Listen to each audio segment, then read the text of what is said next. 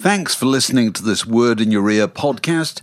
If you'd like to get early access to all our productions ad free, priority booking for our live events, and to take part in our weekly quiz, go to patreon.com slash word in your ear for more details. I'm Sandra, and I'm just the professional your small business was looking for. But you didn't hire me because you didn't use LinkedIn jobs. LinkedIn has professionals you can't find anywhere else, including those who aren't actively looking for a new job but might be open to the perfect role, like me. In a given month, over 70% of LinkedIn users don't visit other leading job sites. So if you're not looking on LinkedIn, you'll miss out on great candidates like Sandra. Start hiring professionals like a professional. Post your free job on linkedin.com/people today. Millions of people have lost weight with personalized plans from Noom, like Evan, who can't stand salads and still lost 50 pounds. Salads, generally, for most people, are the easy button, right? For me, that wasn't an option. I never really was a salad guy. That's just not who I am. But Noom worked for me. Get your personalized plan today at Noom.com. Real Noom user compensated to provide their story. In four weeks, the typical Noom user can expect to lose one to two pounds per week. Individual results may vary.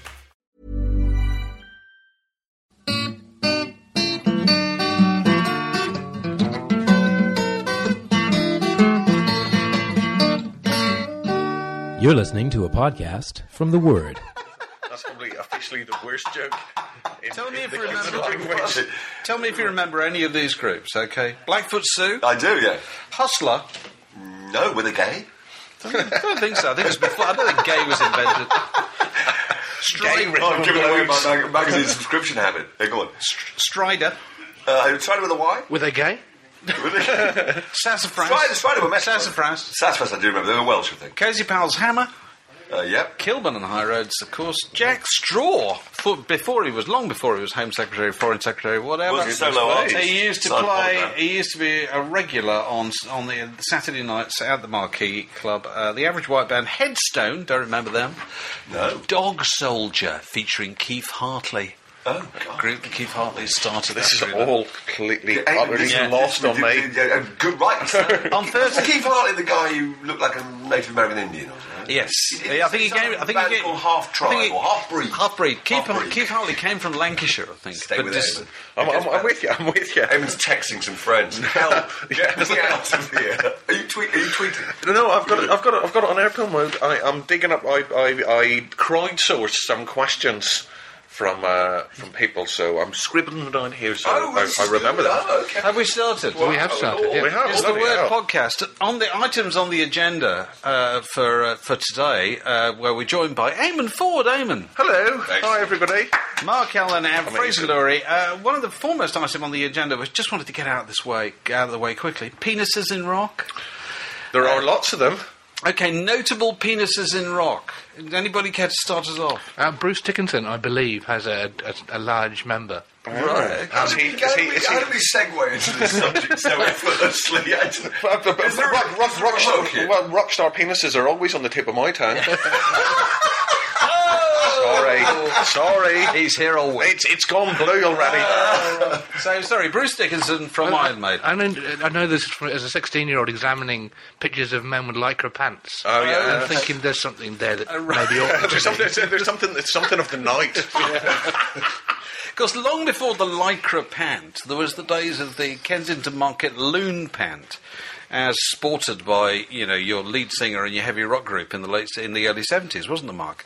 And uh, and the loon pant, for those of us old enough to remember them, was an item of trousering that made no allowance whatsoever for the genitalia. Is that No, well, It's correct? comprised, I, if I remember rightly, of only four pieces of material.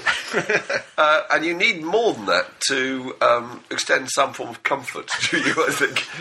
As a past wearer of loon pants, I'm old enough to have had several pairs, in fact, uh, made by a company called South Sea Bubble. Remember that? Were these were these the kind of trousers that would reveal your religion? Well, this is my point. Absolutely You see, Robert correct. Plant and so forth. All these Yes. guys used to get a reputation of having enormous members because they wore the loon pant. Oh, of course. And the loon pant would, would We pretty much had a reputation for having a member. It wasn't really the size. it was just the fact that it existed at all. Yeah. Lady Gaga would be well advised not to wear a pair of these. So other, all right, other other penises in rock and gone. Uh, well, I, I guess you've got all the Cynthia Plastercaster stuff. So Hendrix, all of those. Who, for, for the benefit of younger Have we done Iggy Pop? you- So have you mentioned Iggy? Well, we get to them. Oh, right, okay, sorry. Loads, yeah. Oh, you got- so, uh, uh, explain for the benefit of younger listeners how the, the Plastercaster phenomenon. Uh, well, I guess it was kind of mid late sixties. This woman called Cynthia Plastercaster became her uh, nom de plaster, I guess. Mr. and Mrs. Plastercaster's Yeah, daughter. It's a double-barreled yeah. name, Uh, actually. yeah, she was aristocratic. She's a the credit. plaster clasters of, of, of, of Gloucestershire. It's like Mr. But, Tick, uh, Mr. she Tick was- the teacher. It's she- like the Janet and Allan Ahlberg books. Cynth- Cynthia was out in the field doing important ethnographic research, like Harry Smith in a way.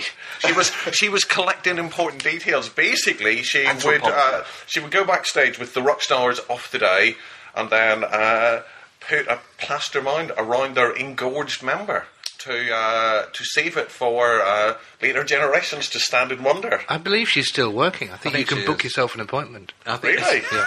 Goodness Don't you think it might have been a bit you disappointing own for, for the rock stars of the day, who were probably exci- uh, expecting something sli- slightly more uh, thrilling than to, to have the old, Oh, the old I- boy wrapped up in, in plaster of Paris. you know. I, I, I don't want to comment on her uh, on her life choice, but I think she may have uh, finished the job a few Yeah, times. it may have had a happy end. That's a happy finish. So, Bruce Dickinson, Cynthia Plastercaster, Mark, over to you. Penises in rock. Well, I, I was going to mention Iggy Pop. I remember because Iggy Pop uh, was signed to Chrysalis Records in about 1982, I think, uh, for a solo record. And I remember the, the people who ran the press office, they were great pals of mine. And they uh, were appalled one day when Iggy went on the rampage around the building, enlivened by uh, by intoxicants. There's a surprise. And in fact, I once interviewed Iggy when he turned up. To tell you this, I did a radio interview with him, and he turned up covered in woad and face paint. And the guy took me aside again from Chrysalis and said, uh, it was a Radio 1 interview, he said, look, he said, Jim, because they used to call him Jim, which is of course his real name, Jim thinks it's a television interview, so don't disabuse him of this fact. I love the idea that his preparation, most people prepare for a television interview by, well, by doing a bit of research and brushing their hair, but Iggy Pop had got up early in order to paint himself with woad. But anyway, he ran around Chrysalis Records stark naked. And uh, the press girl there, Suzanne Parks, I remember ringing me up and said, "This is a monster. This is just just the great swinging thing, like, like an elephant's trunk." you know." Yeah, it, it, And it she works thrown- across, it works across two postcodes.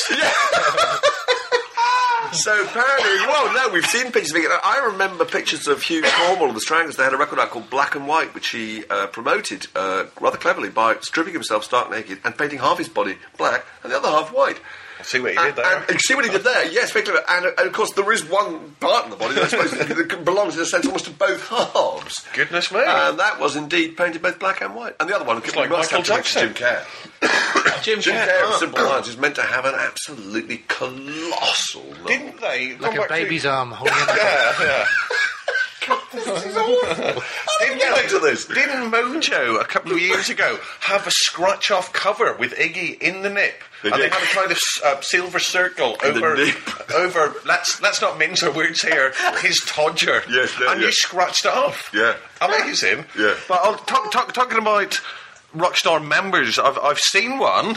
But kind of side on, let's say. But it leads into another.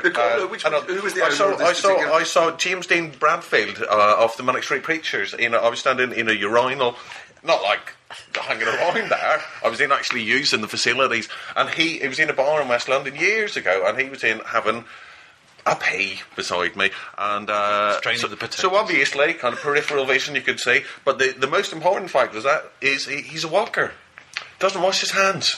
Oh, dear. So, uh, if, if there are any uh, female listeners out there, this is this is a shameful thing of- Yes. of, of, of, male toilet etiquette. Uh, the walkers are those dirty, dirty creatures who uh, relieve Yeah. themselves and and do not wash their hands. Dear, oh dear. And also, the unnamed head of a very, very, very, very large record company is also a walker. I will not, I will not mention his name, but uh, in case I get sued, but I will, I will tell you off mic who it was. So- So, those are within my famous music industry walkers. Any more famous penises in rock? Penises with, with, with which we're familiar. John Lennon's, of course. We've seen yes. pictures We've, of it. we've all seen it. It was on the The cover of the Two Virgins, The yeah. wedding, two virgins. It was, yeah, yeah, yeah. Tommy Lee. Tommy, oh, Tommy Lee has famously recorded in the in the video with Pamela Pamela Anderson. Anderson. That Yes. Two Virgins cover had a terrible effect on me. I can I imagine why. Had terrible, I'll tell you why. Because I was, uh, you know, in my whatever I would have been, mid-teens or something, and at, at that stage, Dave, I, I hadn't seen a great many naked women. I'll be honest with you. It wasn't, they weren't blood relatives. Welcome to my life. yes, yeah. And so well, I was at school, you know, and the news got out that John Lennon of the Beatles, the Hey Jude hit makers, makers had made a solo album with his girlfriend. And we, we weren't keen on his girlfriend at the time. I have to say, we all thought she was a, a lunatic harpy, you know. a, a, a, a view that I, of course, revised frequently since. No, anyway. And back. And I was introduced to Yoko Ono. God, I hope she, she doesn't listen to our podcast. Oh yeah, she's on the list. Oh, is she right?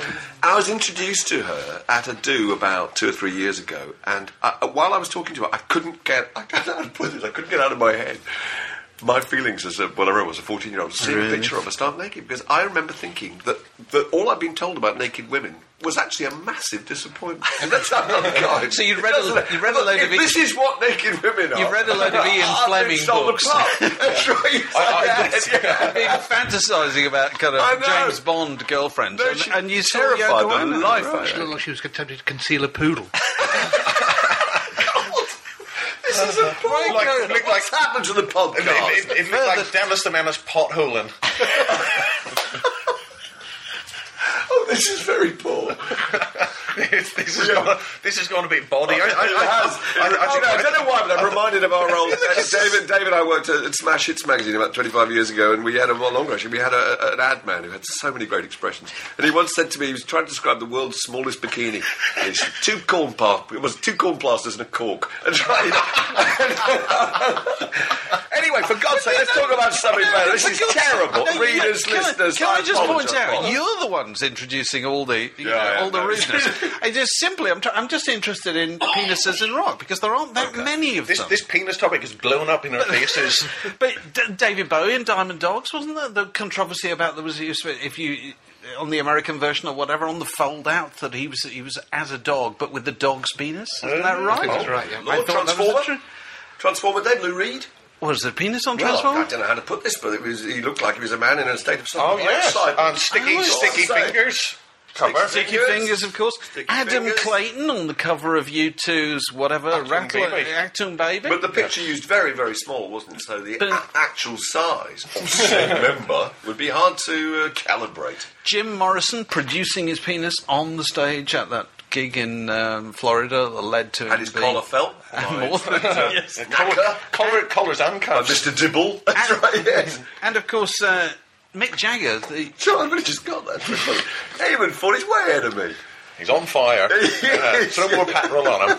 What was the Rolling Stones tour which climaxed with Mick Jagger sitting astride a huge inflatable? I saw that tour. That was in the year. It was in 1976. They played Earl's Court. They also played Knebworth that year. Uh, I think it was that tour, wasn't it? Yeah. Oh, probably He was so. a, astride a giant Astride a giant inflatable knob. Yeah. It was, Uh, it was an old tradition of that kind of thing. Goes back to Beastie Boys Dionysus. did it. Yeah. You know. Yeah. Beastie Boys did that as well. Later on, yeah. Beastie Boys, yeah. So, okay, so that's just our partial list of penises. uh, Let's call it the knobs in rock. Yeah. Uh, thread. Cocks in rock. Cocks in rock, which you're more than you know. We're more than happy to to receive further submissions. You know, we've got about ten now, but you know there must be.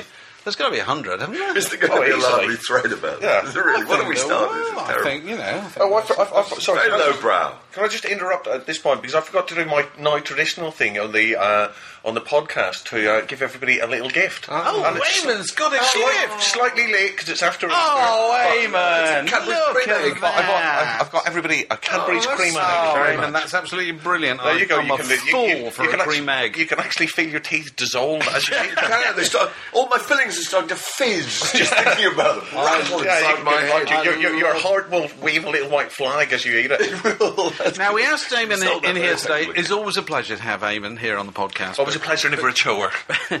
but particularly uh, at this time because there's a fantastic piece in the current issue uh, of Word um, in the in the first person slot where uh, people write about the their unique. Uh, personal experiences, generally in their childhood or their adolescence or whatever, some some area where their personal life intersected with entertainment. And uh, and Eamon's done one, which is about uh, is about your life growing up in what I think we're going to have to call the wilds of Northern Ireland, aren't we, Eamon? Very much so, very much so. So, um, for the benefit of anybody who hasn't read this, which is shameful because the Shame, shame on you all. Shame on you. What's what was remarkable? What was exceptional about your childhood in terms of access to pop music? Access to pop music, and what was exceptional was that there was no access to pop music. I, I basically grew up in a house with no music, and we didn't have a record player until I was 15, and I had to buy it myself. I had to earn the money. Uh, this is like kind of Angela's Ashes or something, isn't it? Like my, my poor, awful Irish upbringing. Uh, but it wasn't. It wasn't Little violin playing in the corner. Yeah, yeah. it was. It wasn't banned. It wasn't that my parents said you can't listen to this ghastly pop music. It was they just weren't interested. They, they didn't feel the need to have any music. So kind of, I guess I kind of spent most of my youth kind of craving music. So I kind of explain in immense detail the envy of going to people's houses and where they had record collections and records and and things like that. Where I, I kind of my fix was top the pops and then listening to the radio, and that was really it. And I got my first tape was uh, when I was 13, and my mum was a typist, secretary, and she had one of those dictation tape recorders, massive clunky buttons with one speaker all built in, and I would have to ask to borrow it to play my, my one tape on. What was on your one tape? It, my, my the first album I ever bought was ACDC Back in Black. I took my mum. My mum promised that she would buy me a tape, so I took her into. Uh, it's now gone, uh, but Caroline Music in the middle of Belfast, uh, which is this tiny, tiny, filthy little shop, but absolutely brilliant. And uh, they had the cassette carousels, and they unlocked the carousel, took the tape out, three ninety nine. I can still remember the price. And my mum had to hand over the money at the counter, and then I think I've written about this in a a while ago in another piece about record shop experiences, but I then realised years and years later that uh, my, I should have actually put this in the piece. I realised years and years later there was a guy at the counter, uh, obviously in chatting to his mate, who was smoking an illegal joint. So I think that may have embedded in my there. mum's mind that uh, music and drugs are synonymous. So you had the one tape, Yes. one player. The wonderful irony of playing it through of all machines, that machine, Yeah, played it was a an massive- DC record, Yeah, massive clunky thing. It was about requiring an enormous stack Yes. you know, for a full effect. Yeah. This So- little tiny thing. Yeah. I. You see, I think it's particularly interesting to, to, to talk about this kind of thing right now because it seems to me that this is uh, you, you, the circumstances of your growing up, which is only what twenty years ago. Yeah, or it whatever, wasn't that long ago. You know, it now seems as distant as the 18th century. Oh, you know, God, in terms yeah. of access to music, because presumably, as a young teenager. You spent most of your time thinking about music or imagining music Yeah. rather than listening to it. That, that, no, that's entirely it. It was uh, you would get the you read the music press, and that was almost kind of a, a vicarious experience. You would kind of imagine in your head what this sounded like, so you would pour over the NME and Sounds and Melody Maker and Smash Hits, kind of trying to understand what this what this would sound like in a way. And obviously, you would listen to the charts, and then uh, you would kind of spider out and listen to. I didn't really listen to John Peel growing up because.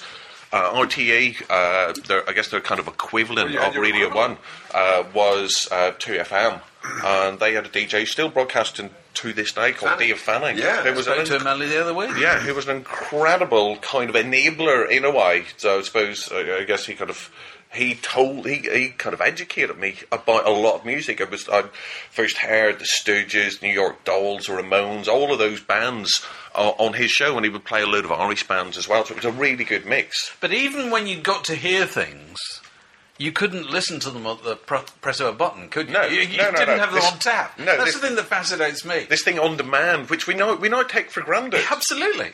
It's And like I've, I've, I've got a phone here and I've got my iPod field, I've got Spotify, I've got an app filled with music on that, and uh, we're kind of surrounded with music. Do you know another another side of this which never fails to fascinate me is this whole idea, which you just mentioned earlier on, was this idea that you you in those days you didn't know what people looked like, and not until the invention of uh, of MTV really did that change. And after MTV, the vast majority of music that was bought by people was bought when they had a mental image of the act playing the music. And as a teenager, I used to go to. I mostly had to go to rock festivals to see people because um, I didn't live in London or uh, near any of the big conurbations. So if you went to rock festivals, you could see 35 bands in one weekend. You know, and when they came on, uh, part of my excitement was I had no idea. You know, often if I hadn't bought the record, and even some of the records didn't have pictures on them, No, no. I'd only heard them, as you say, on the John Peel show or what, or just heard of them. You know. And that makes an enormous difference. And I think it's interesting, actually, that before MTV, I tend to think that a lot of uh, a lot of records got into the charts, the uh, pop records, that possibly wouldn't have done after because, uh, again, what they looked like might have worked against them. Do you know what I mean? Yeah, there were certain acts who actually, you know, the ones who were probably illustrated by Pan's people or whatever on top, on of the bus, so even then you didn't know what they looked like. But it, once you didn't like the look of something, you probably would investigate it. Oh, and, completely. and would have a bad association with the sound because a lot of pop music is simply, uh, it's the soundtrack to, to a, an imaginary movie which stars the people who make the record. What, what, was that kind of a, a product, though, of, uh, I guess, kind of the LP as this kind of creative whole in the mid 60s? Because it used to be that the artist would appear on the cover of the records, and then they would have these concept covers, and that would, I guess, that would lead into the 60s, where the band weren't actually pictured. Completely. Well, I used to pick up sleeves and I would I would immediately scrutinise them. For the first thing I wanted was to know what these people looked like because you started to fantasise. You know, I imagine they nearly all had waist length, uh, unconditioned centre parted hair, men or women. Uh, but I just desperately wanted some clue as to you know I needed some Well, there are- there some were help also- with it. Really. There was also an, another interesting aspect of the appeal of big rock groups in the late 60s was they were allowed to look in a way that you were not allowed to look. You know, most people, if you were at school, Oh, yeah, had yeah. a job, you couldn't grow your hair. You, No. weren't, you la- weren't allowed to grow your hair as long as Dave Gilmour. Hmm. Whereas these people, you looked at them and thought, they're living a life Yeah. I can only dream of. You know, so even the most unglamorous picture of, I don't know, taken by Jim Marshall, who died only the last week. He week. did. Uh, the great rock photographer took the picture of the, the Allman Brothers outside the back of the Fillmore East, where they're just lounging on their instrument cases, whatever.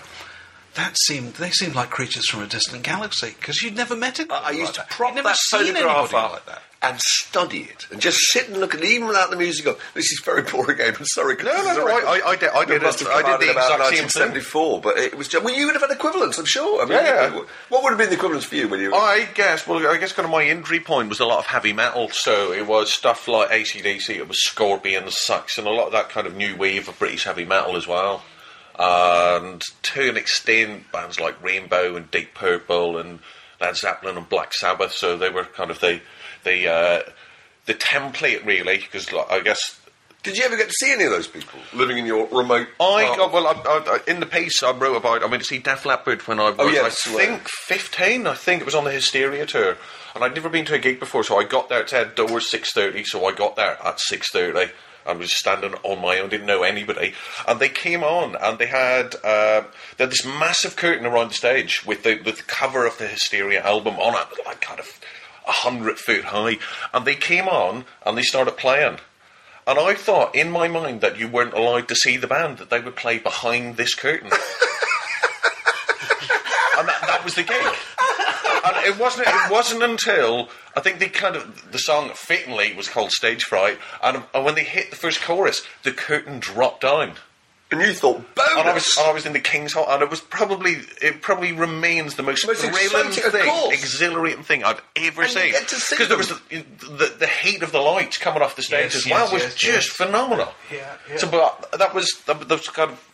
You had no reference point, so you didn't know what a gig was like. I remember when I went when I went to the cinema for the first time. I went to see Star Wars. I think it must have been it must have been about six. I had no concept of what the cinema was, but in my mind, I thought it was like the theatre. So you would come in, and then the actors would come out and display it. So I saw uh, I saw clips on the news. Wookiees Yeah, sort of- I was convinced. I was convinced. I was terrified that Chewbacca was going to come and jump into the crowd and eat me. Because obviously I didn't know. That'd if be was- value for money, though, But it? When you saw the teaser clips on TV and they were obviously talking about all the hype, you just saw this enormous hairy thing. How old teeth. were you? 23? Oh, dear. Well, that was last week. Uh, and I thought he was going to jump in, into the audience and eat me, so I was a bit scared. So you see, because it's fascinating. Massive because- naivety. Yeah, but, but but entertainment used to be able to rely on the fact that you in the audience were bored. You, you, you'd not been stimulated. You'd never seen anything like that before. Yeah. You know what I mean? Whereas you look at the extent, you look at the uh, the lengths that ACDC, we were only looking at the picture the other day, have to go to nowadays to achieve the same impact that they once achieved by just dropping Oh, a curve. God, yeah, like You know, a so massive build a bloody inflatable railway Rosie and a, and a, a cannon and Yeah.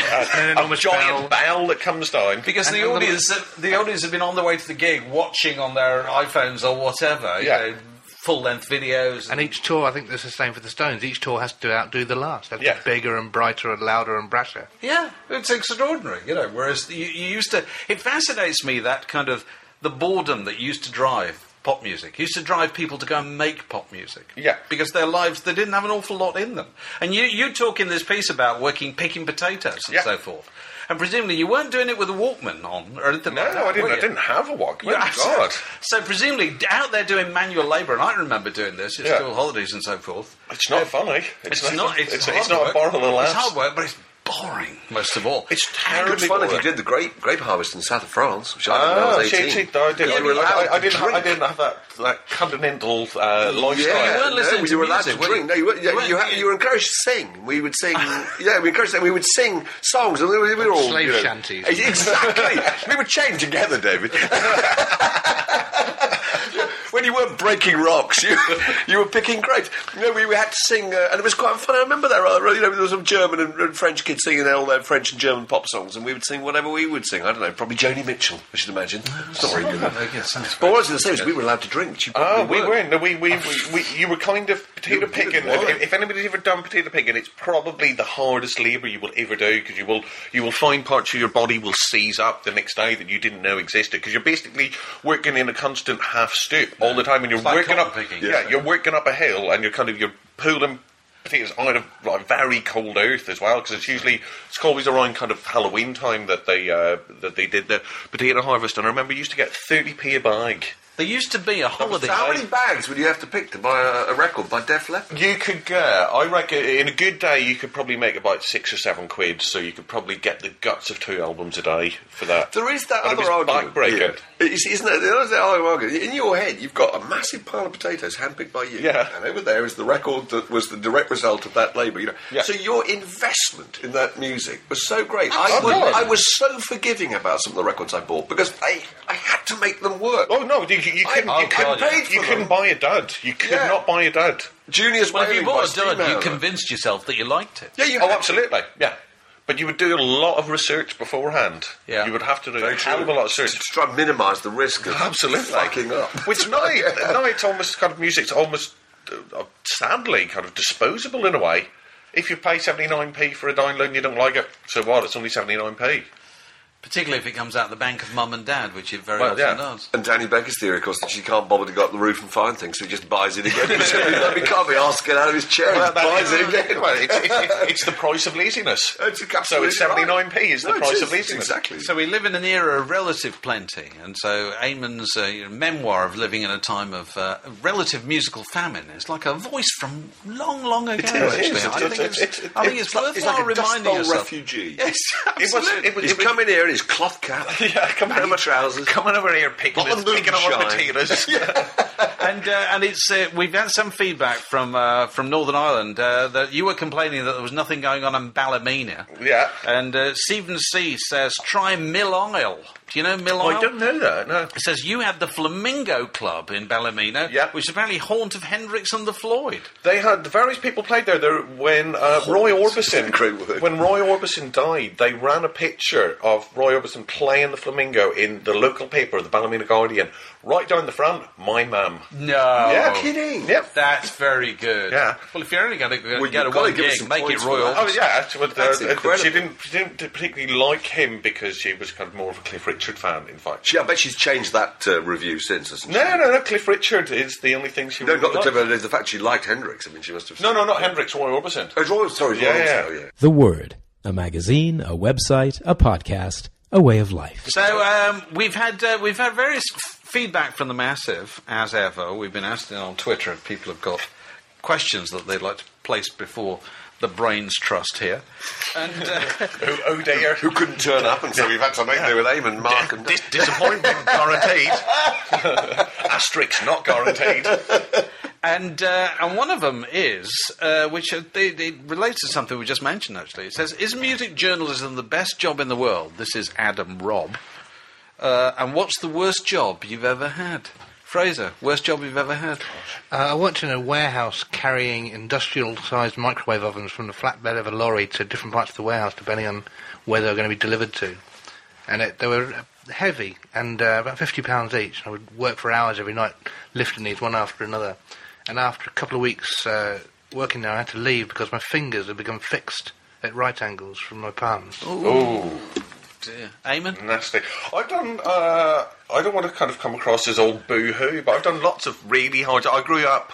Uh, my dad was a builder, so we were kind of dragged on building sites for a look. I remember one of the hardest jobs I ever did was to put roof tiles, to carry roof tiles up onto the second floor of a house to tile the entire roof. So I would go up on a ladder, carrying like six tiles and laying them out, hundreds of them. It took me the entire day. But that was that was that was physically demanding. I think the worst job I ever did, which I write about uh, in this uh, piece, but I didn't actually explain the full horror, was I spent three summers, three consecutive summers. Uh, working in O'Kane's hatchery. O'Kane's are kind of Northern Ireland's equivalent of Bernard Matthews, big poultry producers. So I worked in a hatchery. Uh, so they would obviously they would put these massive big tra- way, like trays and trays and trays of eggs going through these incubators, and you would have to scoop out the chickens. But you have never smelled anything as bad as a dead egg that's gone through an incubator because it was kind of black, and if you touch your weeks, it would explode. and the smell of that was just indescribable and then you would see you would see deformed chickens that you would have to kill you would have to squeeze their neck against the, the side of the conveyor belt to See, now actually they make them. you know reality That- that- television shows Yeah. starring Hugh Fearnley-Whittingstall Yeah. weeping over the fortunes Yeah. of, of, of, of yeah, uh, I've, you know, I've, I've barn poultry. readers. I'm not proud, but I've had to kill chi- I've chickens with two heads. Henceforth will be known Well, as yes. Chicken Killer. seen the Yes, the chicken Him killer. or me. Mark Yeah. Ellen, God, worst I've job. had so many terrible jobs. Uh, I, I, I'll have be really, really quick. Spraying crop uh, bins, grain bins against weevil, where you were dressed up in 1976, and me and my friend Nick worked in the uh, Marlborough area on all the farms. We used to drive around in a little um, Bedford van with a sloshing great urn of a very powerful and incredibly noxious, probably very dangerous chemical in the back. We then dressed in white seats, which is always quite funny because it's rather like something out of sort of, you know, ET really. We're lowered down to these grain bins with huge spray guns and we sprayed them against weevil, weevil infestation. That was disgusting, very highly paid. I worked in Kentucky Fried Chicken as a chip shop, that was a chip cook. Um, I, I was, I was, in the, I was, I worked in the circus for a while. You- you- I worked, were two jobs that sound the in the best. circus? There Who's the two- man on two- flying two trippings? bob- jobs that I think sound the best, but the hardest work. I worked in the circus as a ringmaster's assistant for nearly two months. This traveling. I travelled with uh, yeah with uh, Hoffman Brothers Circus, which at the time was the biggest circus in Europe. Huge German-based uh, six uh, pole tent. Oh my god, that was hard work. And I was yeah ringmaster's assistant, which included me having to ride an unrideable mule. You never told me told you? that. Yeah. This is astonishing. No, this is absolutely fantastic. And I had to wear a blue. I've got some photographs of this. I had to wear a blue coat with a little red collar. And the ringmaster was. This is very long time ago. So you had animals in the act. There was uh, bears and horses and lions and stuff. None of which were terribly well treated. I have to tell you, that's a surprise. But uh, anyway, yes, and a, and a little uh, two-piece band who would play a, an ice rink organ. Would play "Born Free" when the lions came out in their cage. Till somebody called. Till somebody caught me. That's right. Yeah. But anyway, one of the things I did at the end, the ringmaster used to come out and say, "All right, boys and girls, ladies and gents, we've got one little show for you left, and it's the, the unrivaled mule was I think called Muffin, which is a very un, very un, unoriginal name." And uh, an unrideable mule is called unrideable for a very good reason. These are fucking crazy creatures. And they come out, they come out and appear to be almost doing a handstand. They do it on their front feet because their back legs are pumping out so hard, right? And, and I would then, nobody of course would ride the unrideable mule. What I used to do is take my coat off, go into the crowd, and then be the first person to try it. And I would go, I will ride that agency. We've got a young lad over here. Or is it a girl? Because I had very, very long hair. Is it a girl? Now another young lady's going to come and ride the unrideable mule. Oh. So I had to come out, and I worked out the only way I could do this thing was to watch it going by, right, and anticipate it ran so fast where it was going to be in about 10 feet time. So you have to throw yourself for a spot in front of the mule, okay, sling your right leg over, hang on for dear life around the neck of this thing, and let it buck like crazy. And when I was eventually thrown off, uh, ooh, health and safety would have something to say about that these days? And uh, thrown off, the ground. then some other very brave person, usually a kind of 22 stone rugby player, would have a go. But uh, that was part of my job. Yeah, so that was bad. That's astonishing. It's not the worst job. The worst job I had was. oh, Father, done Father Christmas. Yeah, it was Father Christmas. That's the hardest job I've ever had. Father Christmas in, in Debenhams in Guildford. Oh, five weeks. Oh, my lord. You were Father Christmas. Five, I had a Christmas fairy whose name was Greta. And she had to dress up as a fairy. She sat at the, at the front of my grotto. Thirty-five pence. She came in, and you had a tra- We talked about this before. Sat at the Yeah. front of my grotto. Oh my grotto! Sounds like a we had, we had a tra- we had a, a, a, Disney track that played over and over again. We only had seven songs on it. I heard those seven songs on a loop for five and a half weeks. And when I hear them now, I just I'm like a sort of circus horse. Whoa, whoa, whoa! and who have we here? You know. terrible. So yes, Oh, I've good had some terrible jobs. Yeah. Well, I was I was a you're road sweeper for a while, so I'll, You- yeah, but, but anyway, the, Yeah, and the dust cart. Oh, I did, but that The dust carts. dustbin men. That's promotion from being a road sweeper. I did that for a while. I loved it. I love ro- I love dustbin Yeah. work, and also the road sweeping actually. But those, But those were the days when you had to, you had to lift the bin. you had to didn't- lift you the things. you yeah, you wouldn't believe I could do thing. it amazingly. But anyway, going back to Adam Rob's question: Go on. Is music journalism the best job in the world?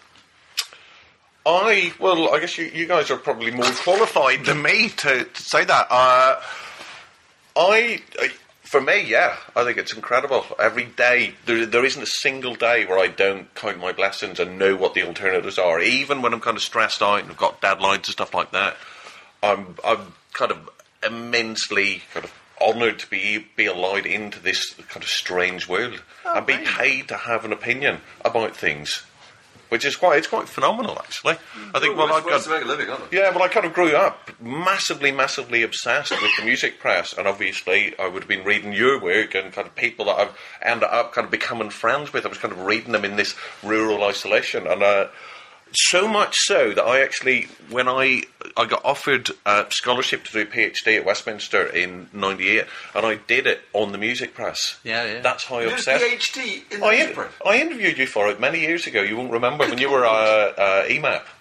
I think you might have done. Yes. Yes, Gosh. you were, and I will, I, will, tell you. I'll tell you a story. I wrote to loads of people. I interviewed about 120 people. How long during ago the- was this? Be about 98, I think, 98, Wow. 99. I interviewed lots and lots of people, and I kind of sent them a letter. This was kind of pre-email as well. I sent people letters saying, "I'm doing this. Can I have 15 minutes of your time?" And I kind of arranged to interview all of these people. You were the only person to call me back. I'd arranged an interview with you at 12 o'clock, and you rang the office where I was working in at one minute to 12 and say, "Oh, are we ready to do this interview?" So I always remember that. Good Lord. There you go. I'm covered in glory here. Yeah, There you go. absolutely. So the, the the issue of music journalism, I think, came up this week, didn't it, uh, Eamon? This this is Paul Morley question you were talking about. What is this? It's, it's, did he say it's, uh, it was somebody who was There, it? there was something like last night that I heard from Jude Rogers that she'd been to some function where Paul Morley was speaking or something. Right. I Well, don't basically, I, I got a tweet from. Uh, I should give him a reference. Carl Adlam asked me to ask you about it. It was something along the lines of, "Did smash hits kill music Yeah, journalism?" appa- apparently Paul, Paul Du Noyer, uh, Paul, Paul Du Noyer, Paul Morley said um, that uh, that smash hits, and you in particular, yeah, Mark. you, Ellen. not me, So called Ellen. you, Oh, really? That's Mark good. so called Ellen, Did he? killed rock journalism. You, you, Oh, that's terrific. I I think. I, I, I, I, I think uh, my particular take uh, as a reader, and having gone back to research a lot of the stuff that was published in the NME by people like Paul Morley, it was awful, bloated, indulgent rubbish. And while they talk about the importance of punk in killing off prog rock and we need it fresh on, the writers around that time were the most indulgent awful, awful. I read this piece that Paul Morley wrote about the about the police in India. Uh, it's, it's, I think it remains the worst piece of writing by a human I have ever read. It's astonishingly bad. So for, for Paul Morley, Don't read about them. yeah, for Paul Just- Morley just- to, just say tell us what you think. To be fair, I don't think he was talking about the standards. Not that I know, because I'm going on via a tweet from Jude Yeah. and so forth. But What it appeared to be was that was the return of a kind of an argument that surfaces every five years, which is that rock journalism isn't what it was. Well, I Well, think- I think what is what it was? Well, I think I think Smash Hit from a from a reader's perspective, I think Smash Hit, and from an academic perspective, I can say this. I think Smash Hit was probably the most important music title in uh, in UK music press because it, it completely changed the tone. Obviously, the production values it was about colour, it was about fun. It introduced humour. It introduced a kind of secret language that was shared between the readers. I think Smash Hits was massively important. Smash Hits completely changed the game for music journalism, and it made the Inkies look completely redundant. Obviously, it led on to things like Q, and then obviously uh, the Word as well. So Well, it, it, it, it I don't disagree with any of that. No, no, nor would I. But, but, but what I'm amazed at is what I don't understand is what do people want to do now that they can't do? Because you can do more things nowadays, in more different media. In, in, you know, there are more outlets for writing about, from the tiniest, most obscure indie group to Lady Gaga. There's never been more stuff written about those people than there is now. I don't. I, sounds, no, I agree. I don't really Yeah, understand on the actually, papers, in the a- magazines, on the web, on podcasts. You can you can do it anywhere. And what seem, people seem to want is a return of the days when, and it was only a very brief window, when Nick Kent got an in, import copy of Marquee Moon by television and wrote a rave review of it in the That went on the front cover, didn't it? and everybody Yeah. went and bought it. That hardly happened again. No. You know? I, I don't fully understand the question. I suspect that his issue is that when he worked for New Musical Express, when Smash Hits had its meteoric rise, actually, which had been in 1981 2 3, um, it, all the emphasis went away from what you just so eloquently described as these monumentally self-indulgent 9,000 word pieces about uh, Paul Morley wrote one about Devo I remember the first 4,000 words was about Los Angeles Yeah. he'd never been to Los Angeles and assumed that no one else had been to Los Angeles and he was always there wrestling with some internal problem in the back of a cab before you didn't meet Mark Mothersbaugh for you know another three pages you know I think what he probably objected to was that Smash Hits had various um, kind of golden rules, really. And one was that you must take yourself out of this equation.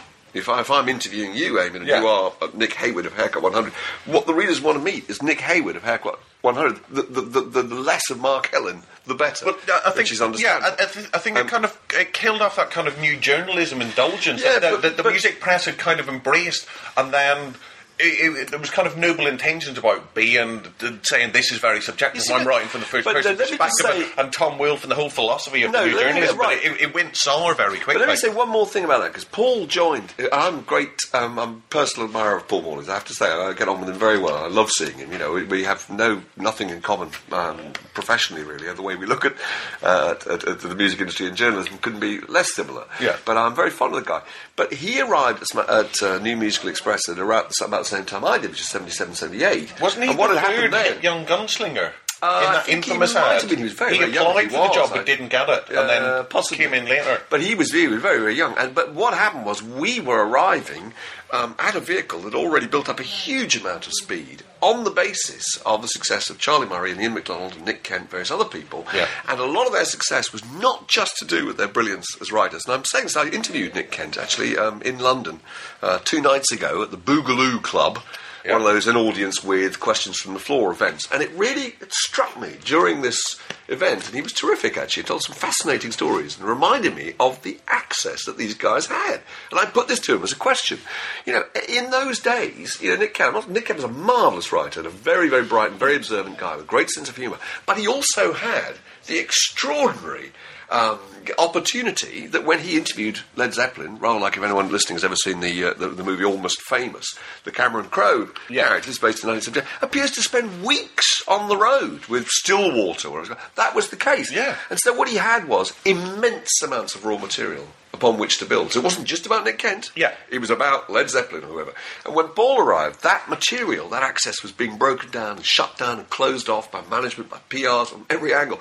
And what you were left with was Paul Morley. You had all the access to Paul Morley. Yeah. And so as a compensation, I suppose, those people, Ian Penman, all those people... I don't even agree with that. You don't agree with that? No, I think what these people are all complaining about is the fact that they're not as important as they used to be. You know, it used to be that if you wanted to write about whatever the hit new thing was, you could only do it in one place. Yeah. And if you were the person who was allowed to write about Frankie Goes to Hollywood, you had people bloody listened.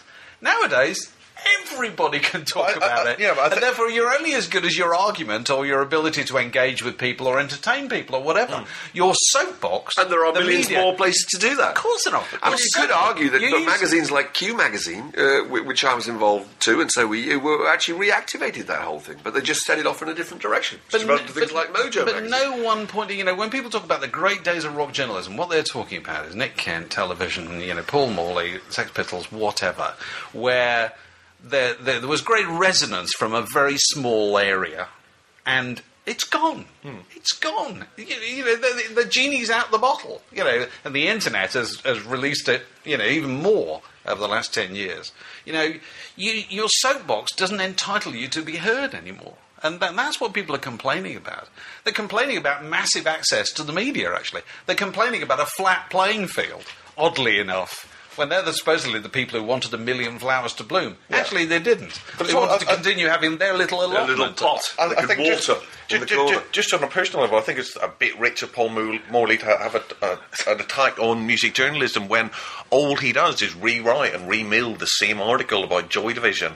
how many how many articles has Paul Morley written about Joy Division? I don't know. Uh, like, it's hundreds, hundreds, hundreds. More, more time. He's probably written about them more than anybody else has about anything. Well, anyway, So Mark anyway, Ellen, so- you so- Great, I'm thrilled to bits. journalism. I'm was hoping to put that on my Wikipedia entry, but we're having to move it to yours. To me, Mark Ellen, I'm solely responsible for the death rock journalism. You rock murderer! You murderer! okay, very uh, actually, and while we're talking about that area, of course, today, you know, we're Oh, the- Malcolm McLaren, McLaren, whose yeah. death was uh, announced yesterday at the, at the age of sixty-four. I didn't, I didn't know he'd been ill. He'd clearly been ill for a while. There was some disagreement between. Uh, somebody who was apparently his representative and his son as to whether he died in Switzerland or he died in in, uh, New York. In New York, I think it probably New York's the uh, the favourite. Um, and um, you know the, I, I, usual thing. Last night, phone ringing off the hook because you know every news organisation in the yeah. world suddenly, you know, that's one of the things that kind of relates to the Paul Morley argument. You know that nowadays, when Malcolm, Malcolm McLaren dies, somebody like that, every news organisation in the world wants to have their you know, little little bit of it. Yeah. And I suppose the way he's been represented is, uh, you know, the way he's been presented on the Today program this morning is Godfather of Punk. Yeah. Which I think is pretty uh, overselling one certain element of what he did, and probably uh, probably not sufficiently estimating other things that he did. I Well, it, yeah, well, he did lots and lots of things after punk, but I think that's kind of the millstone that will always be associated with him because I think, as you you said, you made that joke earlier about uh, let it be hitmakers, the Beatles. People want they want to cut concertina somebody's life into like half a dozen syllables maximum.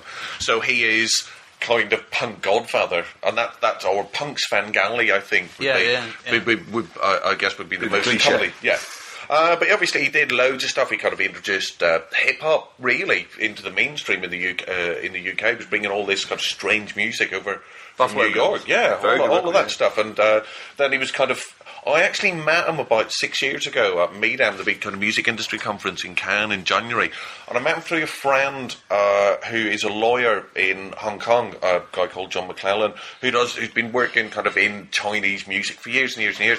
And he kind of become firm friends with Malcolm McLaren because Malcolm was seeing China as this great untapped market for music and kind of understanding kind of uh, I guess kind of the with the rise of the middle class in China and all of that. And so he was he was absolutely obsessed with China and kind of how China was going to set the agenda for the West in the in the coming years and it was it was quite prescient in uh, a lot of the stuff that he was doing but I spent an afternoon just listening hanging on his every word because I mean, he was massively massively charismatic and he could have sold you anything. You you would you would just instantly fall into kind of in a weird way, I kind of love with him. You just kind of you, you were instantly drawn to him because he was like you hear the cliche of magnetic personalities, but he genuinely had that, and you thought here is a really interesting guy. The only other person I've met that really had that level of charisma and the ability to paddle bullshit was Tony Wilson, and they did it beautifully. They did it fantastically well. So they were. Yeah. They, it's interesting with with him and Tony Wilson that you know that they, they were entertainments in themselves, weren't they? Oh. Actually, and in many senses more interesting than the people that they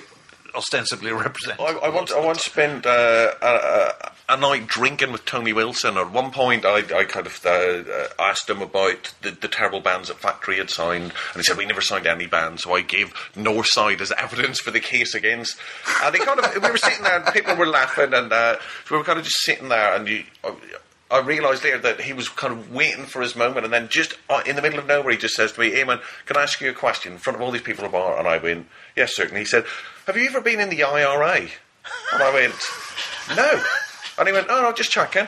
And that was his way of kind of disarming you. And, you, there was a kind of very subtle kind of going, I'm the one who's That's in control brilliant. here. Yes, yes, and he was the only person who could get away with it because he did it with brilliant. like massive charm. So that's that, that's the, the, Like the thing I've been a Roman remember. Catholic priest. Yeah, yeah. But you were, was- in, you were in his TV show, weren't you? If you were in his company, you know what I mean? Yeah, absolutely. It was kind of you Yeah. were sitting on a big sofa and Like, he was you in would- you would- charge. You would sit round the table, and Tony would he would facilitate these conversations, yeah. and he would sit back, but you knew that he was controlling them all. Yeah, yeah. Very, very smart man, very charismatic, and, and Malcolm McLaren was exactly the same. And he stole all my cigarettes, but I was happy for him. He smoked through two packets of my cigarettes that afternoon, and I was happy for him to do it. and you're giving up now. Yes, I have. Uh, McLaren, of course, what everybody forgets is all the. Uh, is all the many initiatives he had that didn't quite take, which I suppose is the mark of a great salesman. They keep on trying. Well, he, he, tried that with the New York Dolls even before his success. He, he, he- he tried to, didn't he, dress them up in kind of communist gear in the kind of the death throes of the New York Dolls. Yeah, and of course, Bow Wow Wow, you know, which Yeah. didn't really happen at all when, when he was involved with them. They maybe happened a My little youngest bit. Yeah, son has just uh, my youngest son just discovered Bow Wow Wow. Oh, right. Plays them all the time. I don't know how he found them. He's 24 years old and he just found them, and, and it's so thrilling to think that. That can happen. You know, it may not have been a great success at the time, but you can still stumble across it Didn't all these So years I, later. I remember this very clearly because I like them very- because yeah, you went on the road. Oh, I went on, on the road with Bow Um, Wow Wow. but, um, oh, yeah. But he, they were signed to EMI, uh, and McLaren had signed them to EMI, which was kind of a rich irony considering he just staggered away, you know, with the Sex Pistols loot, allegedly, whatever. Uh, and, and he wanted to aim them at teenagers, and he was obsessed with this idea that teenagers listen to music on, on cassettes, not records, remember That's this? right, my cassette pet. and and he came to Smash Hits with uh, I want you to do a supplement, which we kind of did. Uh, which featuring pictures of put 'em on Annabella. Lewin. Yeah. yeah, no cover later, I think. Oh. But anyway, Annabella Lwin in, in what were at, the time regarded as quite quite risque pictures, but and now would not. Oh, the Manet the- Déjeuner sur l'herbe. Well, it no, the- that was later. I think that was one? later anyway. They did because she was young and so forth. But he he had EMI produce a promotional magazine called. You remember? Chicken. Yes, he did. Oh my Chicken. god, chicken! You know, which now this wouldn't be allowed. but he was such a. And EMI was a public company at the time, you know. He had, That was that's just- true. Chicken. Oh, I- but he, I love the way that he, he, he had a, a, a kind of entrepreneurial flair, which um, was quite old-fashioned. It, it's, it's just entertainment based. You know, uh, the way he'd found. I don't know where he got Annabella Lwin from, but he always told the story that he'd overheard her singing a laundrette. Dry- she dry was actually a, a dry cleaner. I think she was a stage school brat actually before before stage school brats, and the Spice Girls and stuff. They became a kind of uh, cliche. But I love that about it. But it's funny. Just going back to Nick Kent for, for a second. This was when was it on Wednesday night? I talked to him at this um, this do in, in London, and unbeknown to Nick and myself and anybody in the audience, in fact, McLaren was dead. Um, Nick, being uh, Nick, uh, uh, who's very, very keen to to, um, to rubbish any of his old compadres, was giving McLaren the most terrific roasting and describing him as uh, talentless and uh, Which is not true. not true, but uh, one thing he said, which was very interesting, I didn't know actually. Maybe people who, maybe it's in England's Dreaming, probably it is actually. But he, he said that at the time, because Nick was very, very closely involved with the Sex Pistols, was actually the guitar player for a while, and possibly even the singer uh, before they got to when they had uh, Cook and Jones, you know, before they found um, Matlock and, and, and Johnny Rotten. And the guy who was hanging around, waiting to be uh, recruited, of course, was William Broad, Sussex University uh, English student, I think, who later reinvented himself as Billy Idol. Terrifically good looking, very, very charismatic, great singer, actually. And he was around on the periphery, and according to Nick, rightly or wrongly, it, McLaren just missed his chance. And Nick felt strongly that this was the singer of the Sex Pistols. Now, it's quite an interesting idea because obviously you wouldn't have got the kind of sneering political aspect of it. you know. But, but, but you we probably would have sitting here got. talking about it. No, but you, according to Nick, this would have possibly been a better idea. You see, It depends what your definition of a better idea is. That you know, because people talk about McLaren as the great band manager. He was a terrible band manager because the f- first job of a band manager is keep the band together. Yeah, yeah.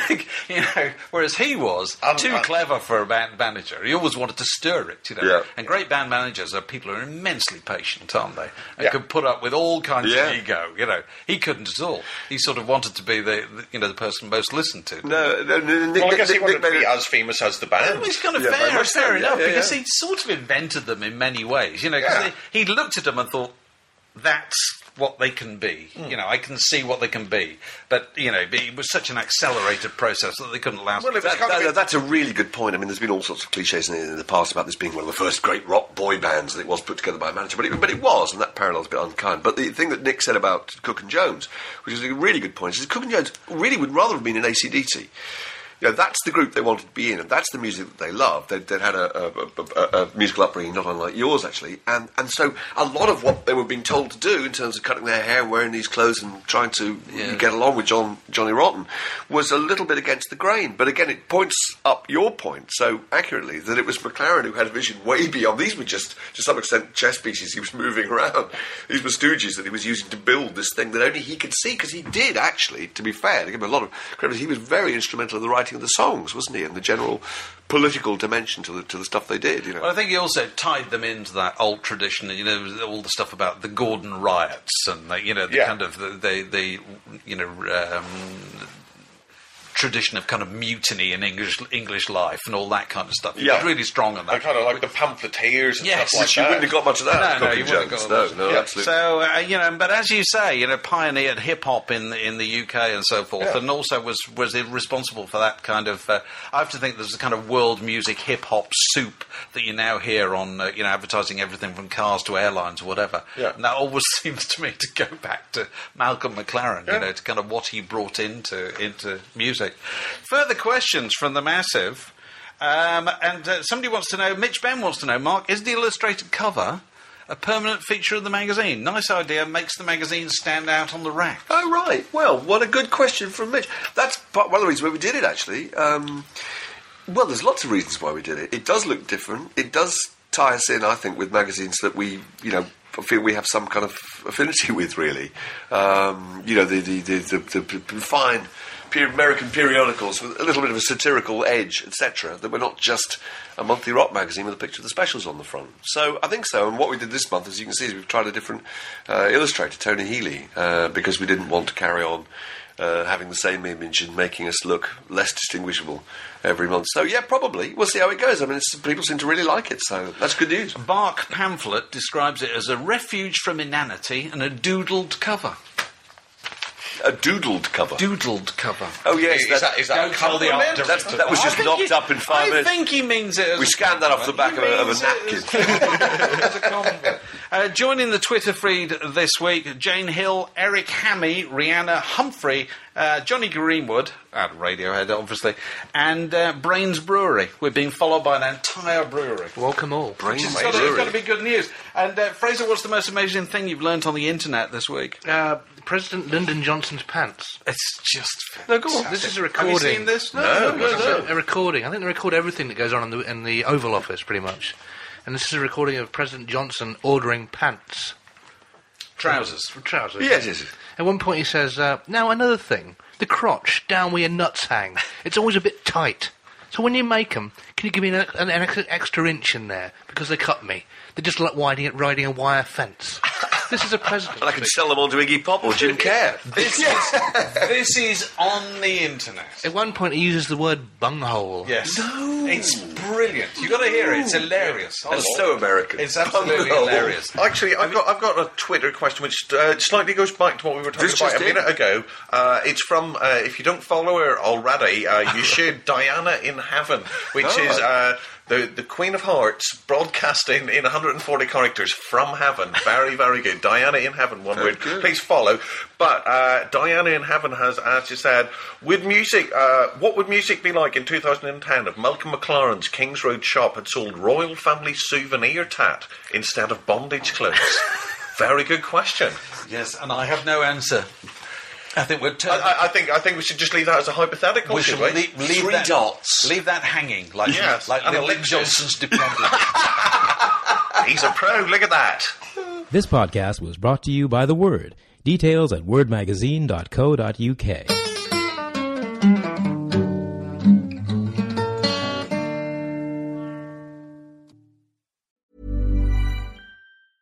Mom deserves the best, and there's no better place to shop for Mother's Day than Whole Foods Market. They're your destination for unbeatable savings, from premium gifts to show-stopping flowers and irresistible desserts. Start by saving 33% with Prime on all body care and candles. Then get a 15-stem bunch of tulips for just $9.99 each with Prime. Round out Mom's menu with festive rosé, irresistible berry chantilly cake, and more special treats. Come celebrate Mother's Day at Whole Foods Market.